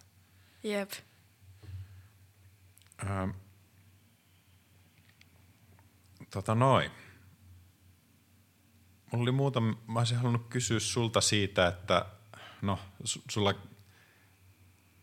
kävi loukkaantuminen, tavallaan lajin riskit realisoitu, mutta miten sä niin kuin näet tai suhtaudut niin kuin riskeihin? Se on kuitenkin niin kuin tällainen, en mä nyt sanoisi lumilautailua, että se on niin kuin tavallaan ekstreme laji tai varmaan, varmaan vähän riippuu, että miten sitä, miten sitä harjoittaa, mutta kuitenkin siinä on vauhtia päällä ja tulee hyppyjä ja niissä on omat riskinsä tulla huonosti alas ja loukata itteensä, ja mitä isommaksi niin kuin ilmalennot ja vauhit kasvaa, niin sitä suuremmat voi olla myös ne sitten ne seuraamukset, jos, jos kaatuu, niin tota, miten, mitä sä ajattelet siitä ja niin kuin miten sä käsittelet sitten taas toisaalta niin kuin näitä riskejä, mitä siihen kuitenkin siihen toimintaan liittyy? Mm, mie koen, että me on aika semmoinen ajatteleva tyyppi, tai että teen aika paljon ajatustyötä niin kuin monien asioiden saralla, niin noissa riskeissä, niin ehkä itsellä silleen, että jos vaikka just alkaa opettelemaan jotain uutta temppua tai menee epämukavuusalueelle tai haluaa tehdä jotain vaikeampaa juttua, niin itsellä siihen liittyy aika vahvasti se, että sen asian tavallaan niin kuin miettii ensin läpi. Ja tavallaan niin kuin, no joissain tilanteissa ehkä tavallaan se, että on ollut siinä ja tehnyt sen tavallaan niin kuin omassa päässä jo, niin sitten se ei ole niin kuin ihan vieras tilanne ja jollain tapaa siihen on sitten valmistautunut. Mutta niin, on kyllä sitä mieltä, että, että niin kuin, siis riskejä on välillä hyvä ottaa, mutta, mutta omalla kohdalla niin ehkä mulla on ehkä vähän semmoinen tapa, että niinku tykkää vaikka edetä silleen niinku, vähän niinku riskit minimoiden tavallaan. Mm. Et se on vähän semmoista tasapainottelua, että, että niinku, tekeekö tarpeeksi vai eikö tee niinku tarpeeksi, että pääsee eteenpäin. Kun tavoitteena kuitenkin on kehittyä, niin, niin se vaatii sitä, että että niin kuin tietyissä asioissa vaikka ottaa riskejä, mm. että kaikki ei voi valmistautua ja kaikkea ei voi niin kuin etukäteen tietää, miten ne tulee menemään. Mutta mm. sitten niin, tavallaan, että sitten ne jutut, mihin voi vaikuttaa, niin yritän kyllä vaikuttaa. Mm. Kun jos laittaa aina panokset maksimiin, niin kyllä sieltä yleensä tulee niitä häviöitäkin sitten. Tuolta. Niin, joo. Mutta sitten taas toisaalta, jos aina menee, aina menee sen, niin kuin sen turvallisen kautta eikä kokeile mitään uutta, niin tota, eihän sitä sitten voi, voi kehittyä. Niin. No pelottaako sulla ikinä niin kuin laudan päällä? Pelottaa. Minkälaisissa tilanteissa? Um. No ehkä semmoisissa tilanteissa, missä niinku jollain tapaa kyseenalaistaa sitä omaa niin kuin laudan hallintakykyä tai sitä, mm. että, niin kuin, että onko oikeasti valmis johonkin juttuun, mitä tekee. Et, niin kuin niissä kohdissa pelottaa. Mutta niin, tuli oikeastaan mieleen, kun oltiin just siellä Mammoth Mountainilla ja sitten tota, Räsäsen Jussin kanssa käytiin laskemassa. Siellä oli semmoinen tosi jyrkkä rinne, mm. joka oli vähän semmoista niin kuin offaria mm-hmm. rinteen ulkopuolella ja tuota, se oli tosi korkea, tosi jyrkkä ja kattelin siellä ylhäällä, että no, vitsi, että mihinhän sitä nyt on tultu, että, että tästä pitäisi päästä alas. Mm. Niin se oli, se oli itselle semmoinen vähän semmoinen, vähän semmoinen riski, mm. että niin kuin, omalla tavallaan, niin kuin, että sinne niin kuin, siihen koko paikkaan niin kauas oli lähtenyt sen koko niin kuin, kisan takia. Niin. Mut sitten tota, et siitä niinku, se oli kisojen jälkeen siis jo kuitenkin, mm. mutta että, että tavallaan se ei ollut niinku se niinku pääsyy, minkä takia oli siellä, mutta sitten Kyllä. kuitenkin halusi puskea itteensä niinku vähän laajemmalle ja niinku vähän monipuolistaa mm. sitä omaa laskemista, niin sitten se oli niin, semmoinen riski, minkä otin. Ja toisaalta siinä oli myös sitten Jussi mukana auttamassa mentorina. Niin, mä olin just kysymässä, että tota, varmaan jonkin verran vaikutti se, että Jussihan on kokenut vapaalaskia, laskenut muun muassa Denalilta tuolla, tota, onko se nyt hetkonen, Alaskaahan se on, mm. niin, niin tota, sieltä alas, mitä, mikä on siis todella, todella, todella vaativa.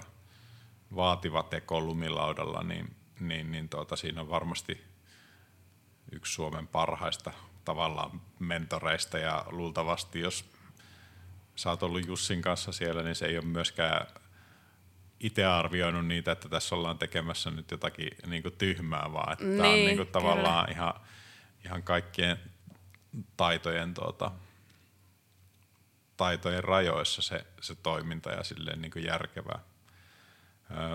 No onko tommonen niinku vapaalasku, laskun, tota, haluatko sä mennä sinne maailmaan jossain vaiheessa niinku oman lumilautailun kanssa, mennä laskemaan niinku vuorilta, jossa ei olekaan niitä hi- hiihtohissejä?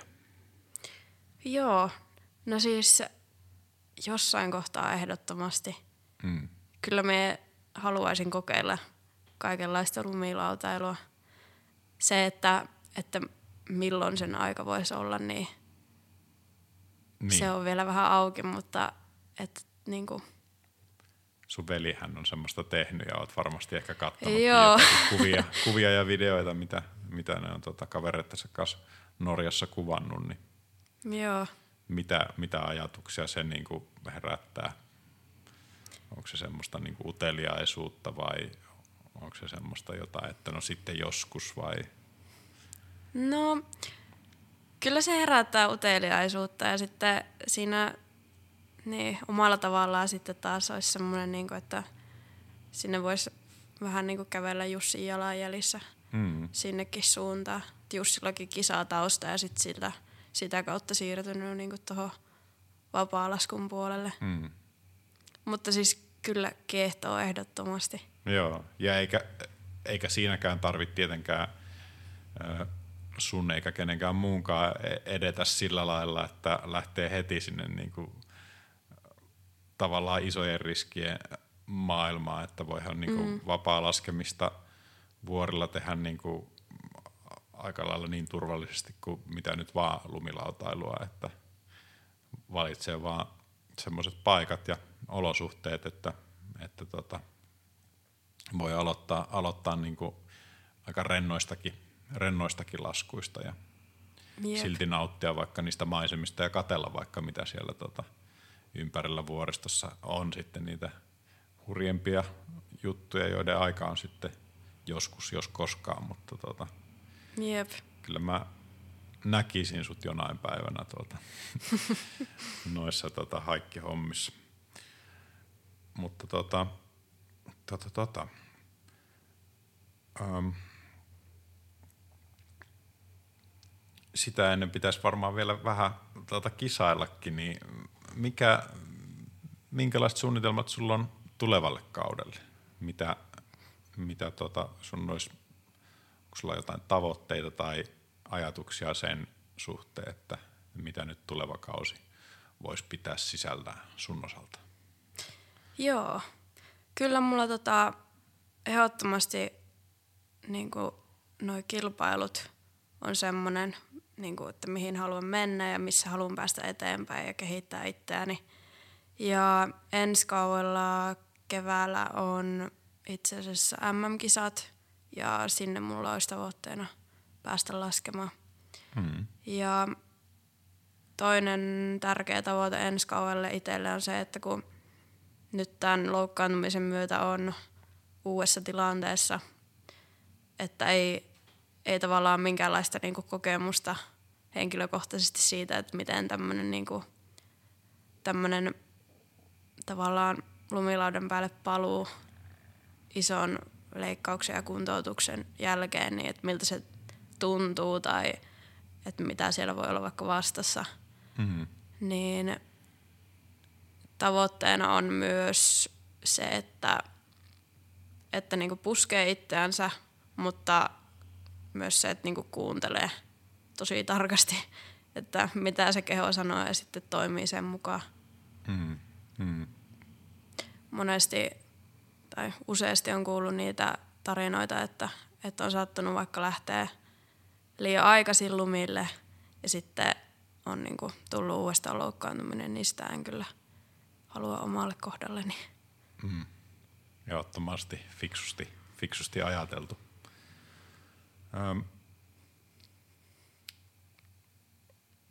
No, onko sulla tota jotain muita suunnitelmia, jos miettii niin kuin, no Rentalla ylipäätänsä niin on yhtenä asiana tavallaan urheilijoiden kanssa, että on, on niin kuin myös joku suunnitelma sen urheiluuran rinnalla tai jälkeen, niin onko sulla jotain jotain semmoisia ajatuksia tai keloja, että tuota, mitä kenties tekisit joskus sitten menestyksekkään urheiluuraan jälkeen, tai tuota, ehkä haluatko opiskella jotain tässä rinnalla, tai onko niinku jotain, mikä ei liity lumilautailuun, vai meinaatko olla niin kuin Antti Autti, että teet loppuelämässä pelkästään lumilautailuun liittyviä asioita, miltä, miltä tuota, se puoli elämää, niin ootko kerännyt miettiä?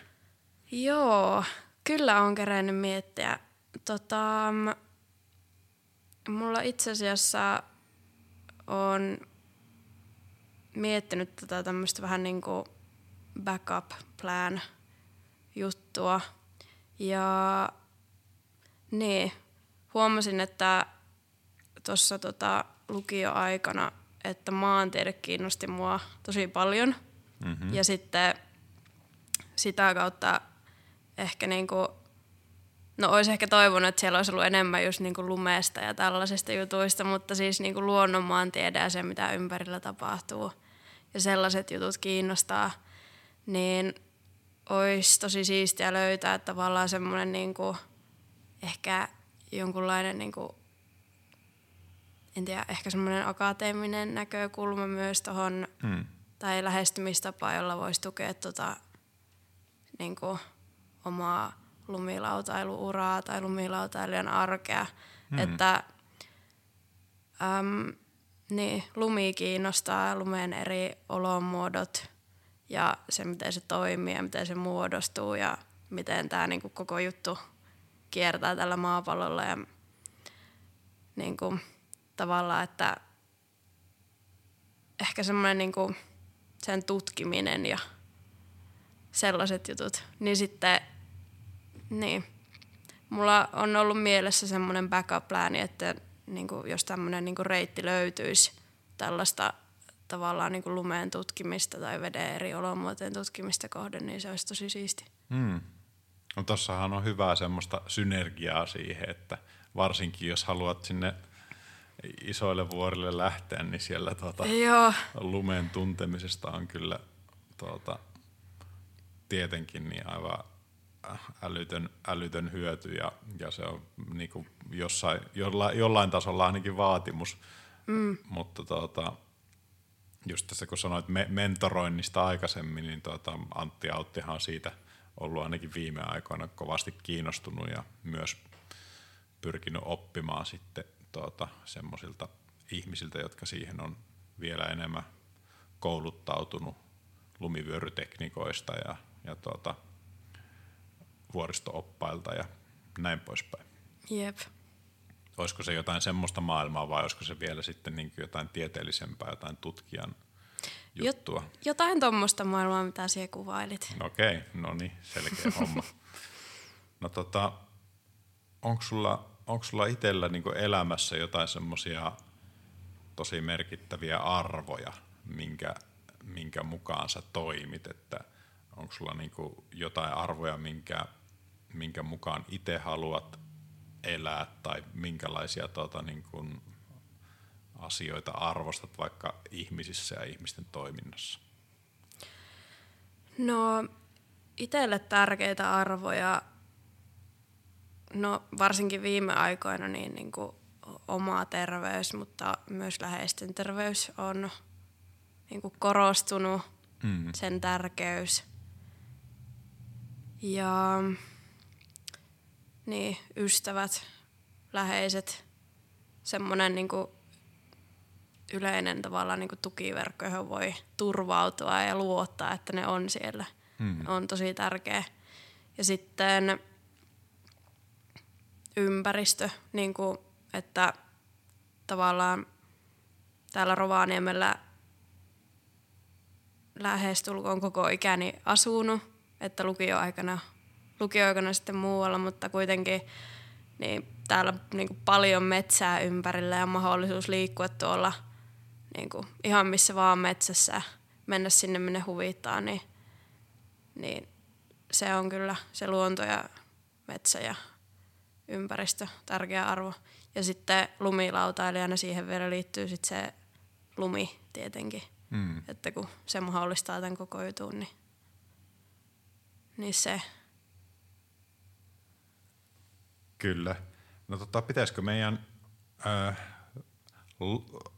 viimeiseksi ennen kuin päätellään, niin tota, puhua siitä, tässä ollaan enemmän tai vähemmän puhuttu niin kuin lumilautailusta koko, koko podcasti, mutta me ei ehkä vielä puhuttu niin paljon siitä tota, lumilautailun kulttuurisesta puolesta, minkä tiedän, että on sullekin, niin kuin, sullekin niin kuin tärkeä asia, niin, niin tota... Miten, mihin suuntaan me ollaan niin kuin lumilautailu lajina tai lajikulttuurina sun, sun mielestä menossa? Onko, ei ole mikään helpoin kysymys ehkä tähän, tähän kärkeen, mutta tuota, sä sanoit, että sä kerroit, että on, on tärkeää, että sulla on ystäviä ja sä oot saanut sun monet ystävät ja näin, mutta niin kuin tuota, minkälainen fiilis sulla on, että minkälainen meininki vaikka tuota, tällä hetkellä niin kuin Suomessa on lumilautailu skeneessä, lumilautaporukassa? Onko hyvä meininki? Onko jotain parannettavaa? Mikä fiilis sulla on?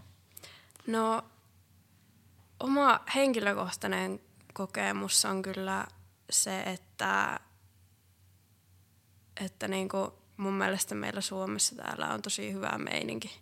Mm-hmm. Tai että omien kokemuksien mukaan, niin se, vaikka just se tavallaan se omanlainen ruohonjuuritaso, että, että minkälaista vaikka on, kun menee peruspäivänä laskemaan tonne parkkia, niin että siellä on niin kuin paljon erilaisista taustoista eri ikäisiä tyyppejä tullut yhteen paikkaan tekemään sitä samaa juttua. Kaikki pitää siitä ihan hirveästi, niin se on mun mielestä tosi siistiä, että se niin kuin on mahdollista, että, että ihan kaikki voi tulla sinne ja tehdä tuota juttua. Mm-hmm. Ja että, että omalla tavallaan sitten se, niin kuin se ympäristö siellä on semmoinen, tai ainakin miten minä olen sen kokenut, niin että se on ollut semmoinen niin kuin kannustava ja semmoinen niin kuin hyvää tahtova, hmm. eteenpäin vievä. Oli, oliko tuossa jonkinlaista vertausta silleen, niin kuin, että erityisesti Suomessa, mä en ole varma oliko, mutta tuota, että viittasitko siihen, että jossain muualla maailmassa, missä olet nyt päässyt käymään, niin olisi erilaiset vibat tai sitten, että jossakin niin kuin muussa lajissa tai yhteisössä niin olisi, olisi vähän erilaiset vibat kuin lumilautailussa? Vai oliko se vain yleinen mm. havainto? No, en tiedä. Ehkä...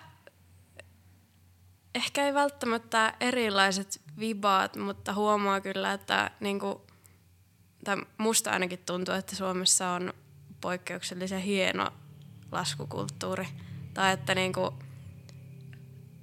et vaikka miettii seuroja, että siellä on, no tällä hetkellä en ole kyllä itse asiassa nyt ihan varma, mutta luulisin, että siellä on niinku paljon nuoria laskijoita ja tulevia laskijoita.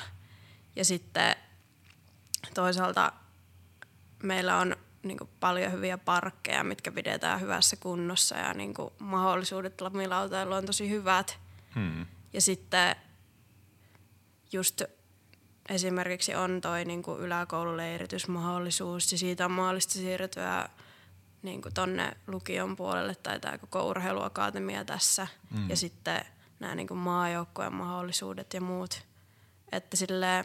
Niin ja sitten vielä siihen päälle niin kuin kaikki nämä, nämä vaikka tapahtumat, niin kuin just Arctic Weekend ja vappulounaat ja mm. hot dogs and handrails ja kaikki niin kuin tämmöiset jutut, mitkä kerää tyyppejä yhteen.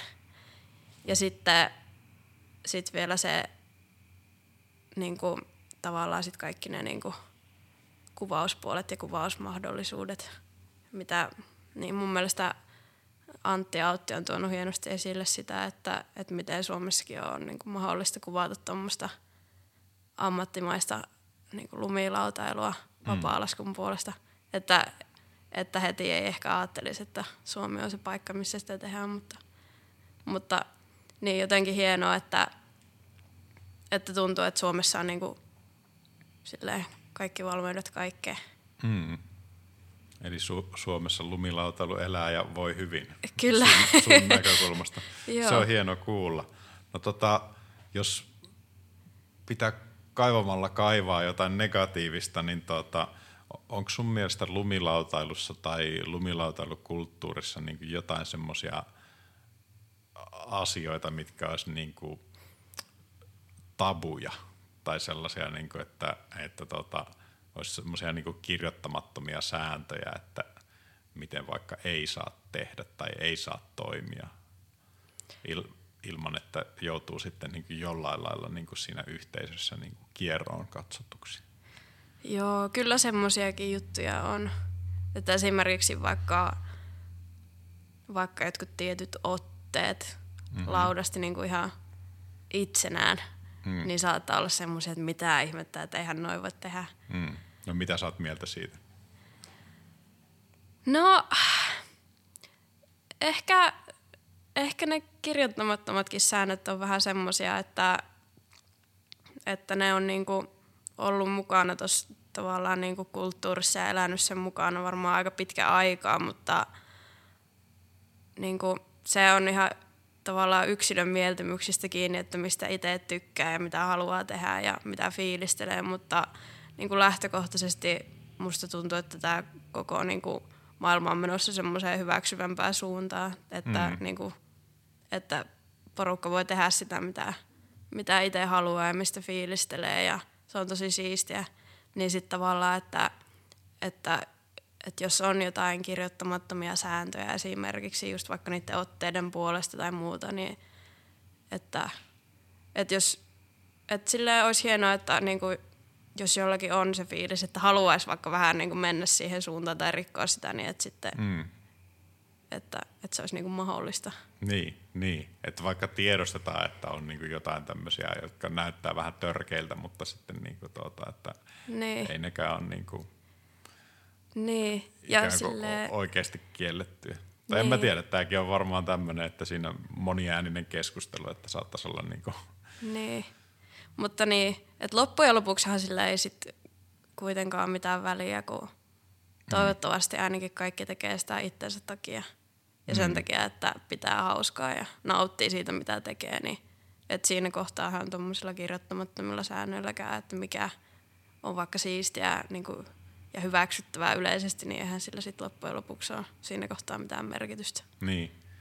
No miten kun tota, mä oon sua kuitenkin niin kuin sen reilu viisitoista vuotta vanhempi, niin äh, silloin kun itse olin sinun ikäinen, niin, niin, niin tota, silloin ehkä enemmänkin oli niin kuin tavallaan sellaista keskustelua siitä, että, että lumilautailu versus urheilu, ja oli vähän niin kuin ikään kuin coolia, että, että eihän me nyt treenata mitään tai näin poispäin, mutta oh, no esimerkiksi tota Kiril Rikkilä laittoi mulle tuota viestiä, kun mä olin laittanut Instagramiin jotain juoksuvideota, että tää hyvä, että hänkin on käynyt niinku juoksemassa, että pitää olla niinku kroppa kunnossa, jos haluaa tota tehdä, tehdä isoja temppuja ensi talvena, niin tuota, vaikka hän ei ole siis äh, niinku kisalaskija, vaan tekee omia leffajuttuja, niin tuota, mutta Kirilillä oli kuitenkin niin kuin mun mielestä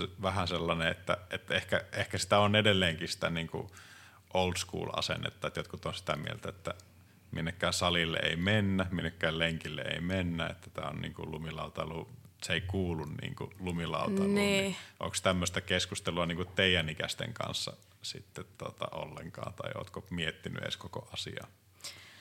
No pakko sanoa, että, että siis ihan alusta asti niin tuota, Jussi laittoi minut tekemään voimatreeniä meidän tuota, kodin olohuoneessa. Että, että henkilökohtaisesti se on kyllä itsellä ollut, ollut aina mukana siinä, varmaan ollut, tai siis varmastikin ollut yksi iso syy, että miten pääsi näin pitkälle, että mm. ei vaikka tullut mitään isompia loukkaantumisia tai muuta. Niin, että siinä kuulitte ihmiset, kannattaako vaiko ei. No tota, äh, no mites sitten niinku, onko sulla kokemuksia tai ajatuksia siitä, että just taas jos peilataan sinne viisitoista vuotta takaperin, niin oli ehkä erilaista aikaa sen suhteen, että, että kun tuota puhuttiin naislautailijoista tai na, naislumilautailijoista, että mikä se on niinku se sukupuolen merkitys tota, tämän lajin tai lajikulttuurin tai lajiyhteisöjen sisällä, että oliko niinku, ehkä silloin, niinku, no maailma on mennyt eteenpäin, niin kuin sanoit, ja, ja tuota, ihmisiä hyväksytään enemmän, että ehkä, ehkä silloin niinku oli vielä tämmöistä niinku historiaan kuuluvaa ajattelua, että vähäteltiin vaikka naislaskemista tai näin poispäin, niin Miten, miten sä oot itse kokenut, että nykypäivänä niin kuin yhteisössä, niin onko sillä tavallaan sukupuolella kuinka paljon merkitystä lajissa? No, totta kai te kilpailette niin kuin naisten ja miesten sarjoissa edelleenkin, niin. Mutta niin. No, silleen henkilökohtaisesti on oikeastaan tosi hieno sanoa, että niinku itse ei ole huomannut mitään semmoista tavallaan niinku isoa, isoa tavallaan semmoista eroa, niinku, että vaikka kohtelussa tai, hmm. tai missään muussa niinku lumilautailijana verrattuna siihen just, että, että on nainen. Tai niin, tuntuu, että itsellä ei ole semmoisia niinku negatiivisia kokemuksia sen takia tai niinku tästä sukupuolten näkökulmasta, mutta um, on kyllä huomannut sen, just kun sanoit noista niinku vanhoista leffoista vaikka tai muista, että kun katsoo niitä, niin, niin tota, jotenkin silleen ihan ekstra fiiliksissä aina, kun katsoo jotakin vanhaa leffaa vaikka, että sitten siellä on joku naislaskija mm. ollut niinku messissä, että vaikka siellä olisikin ihan niinku, vaikka pieni partti vaan tai muuta, mutta sitten huomaa, että se on niinku semmoinen fiilisjuttu itselle. Mm. Tai silleen huomannut ehkä sen niinku merkityksen silleen tavallaan, että et niinku, totta kai niinku silleen laskijana samaistuu niinku muihin laskijoihin, mm. mutta sitten omalla tavallaan siinä on vielä semmoinen niinku pieni ero, että niin kuin naispuoleisena lumilautailijana näkee, kun muut naiset laskee tuolla ja tekee juttuja, niin ehkä se sitten avaa niin kuin tavallaan semmoista oman pään sisällä ehkä semmoista, että kun näkee, kun muut naiset tekee jotain juttuja, niin sitten tulee itselle semmoinen, että hei vitsi, että noi tekee sitä, että, niin kuin, että miekin voin tehdä tätä. Mm. Että, että tietenkin just niin kuin nähnyt, kun tosi paljon miehet puskee tätä lajia eteenpäin, mutta sitten omalla tavallaan se, niin kuin, niin, siinä on semmoinen erilainen niin kuin vibaa siihen sitten, kun näkee, että niin kuin naiset puskee sitä juttua eteenpäin. Kyllä. Se on kai sitä representaatiota, että tuota, pitää olla niin kuin niin. tällaisia, ja sitten, että, että tavallaan niin kuin myös rikotaan niitä stereotyyppejä. Että jos joku miettii niin kuin vaikka sana lumilautailija, niin aikaisemmin, niin tuliko sulla heti niin kuin mieleen, että se on niin kuin mies, jos miettii ehkä niin. jotain niin kuin kuvaa niin. jostain tyypistä, että mikä tulee mieleen, kun sanotaan. Niin ehkä nykypäivänä se on vähemmän selvä, mikä on tosi hyvä juttu. Jep. Niin, niin tota... Öö, no toki niin kuin lumilautailussa on myös sanottu, mä esimerkiksi luin tota Tiina Lindströmiä, eli tuota liiton, Lumilautaliiton entisen toiminnanjohtajan niin kuin gradu, joka käsitteli tätä tota naislumilautailua, no, mutta se on jo joitakin vuosia vanha, eli tuota, toivottavasti saa jossain vaiheessa Lindströminkin kanssa juteltua näistä ehkä jopa nauhalle, että, että tuota, onko hänen näkökulmasta asiat muuttunut, mutta silloinkin jo todettiin kuitenkin sellaista, että että tuota, lumilautan lajina on lähtökohtaisesti ollut vähän niin kuin sukupuolineutraalimpi kuin monet muut perinteiset lajit, että se on ollut niin kuin vähemmän se jako kuitenkin. Ollaan harrastettu niin kuin sekaryhmissä siinä, missä taas niin kuin ajatellaan vaikka nyt jotain jalkapalloa, niin kyllä siellä yleensä pelataan pojat ja tytöt ihan erikseen, ja ellei sitten pihapeleistä ole kyse, mutta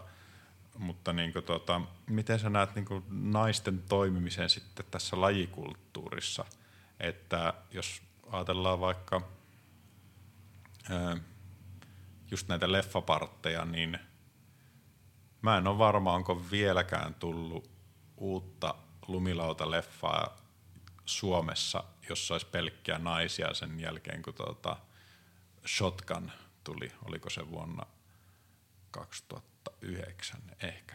Se on saattaa olla ainoa, mikä on niinku vain naisten tuota, laskema. Niin olisiko sun mielestä jotain tämmöistä, tai sitten, että, että tulisi vaikka niinku enemmän valokuvaajia tai videokuvaajia tai tapahtumajärjestäjiä tai tämmöisiä niinku naisia, niin miten näet, että kuinka hyvin on tilaa lumilautakulttuurissa sitten näissä tämmöisissä muissa jutuissa kuin sitten ihan laskijana tai harrastajana?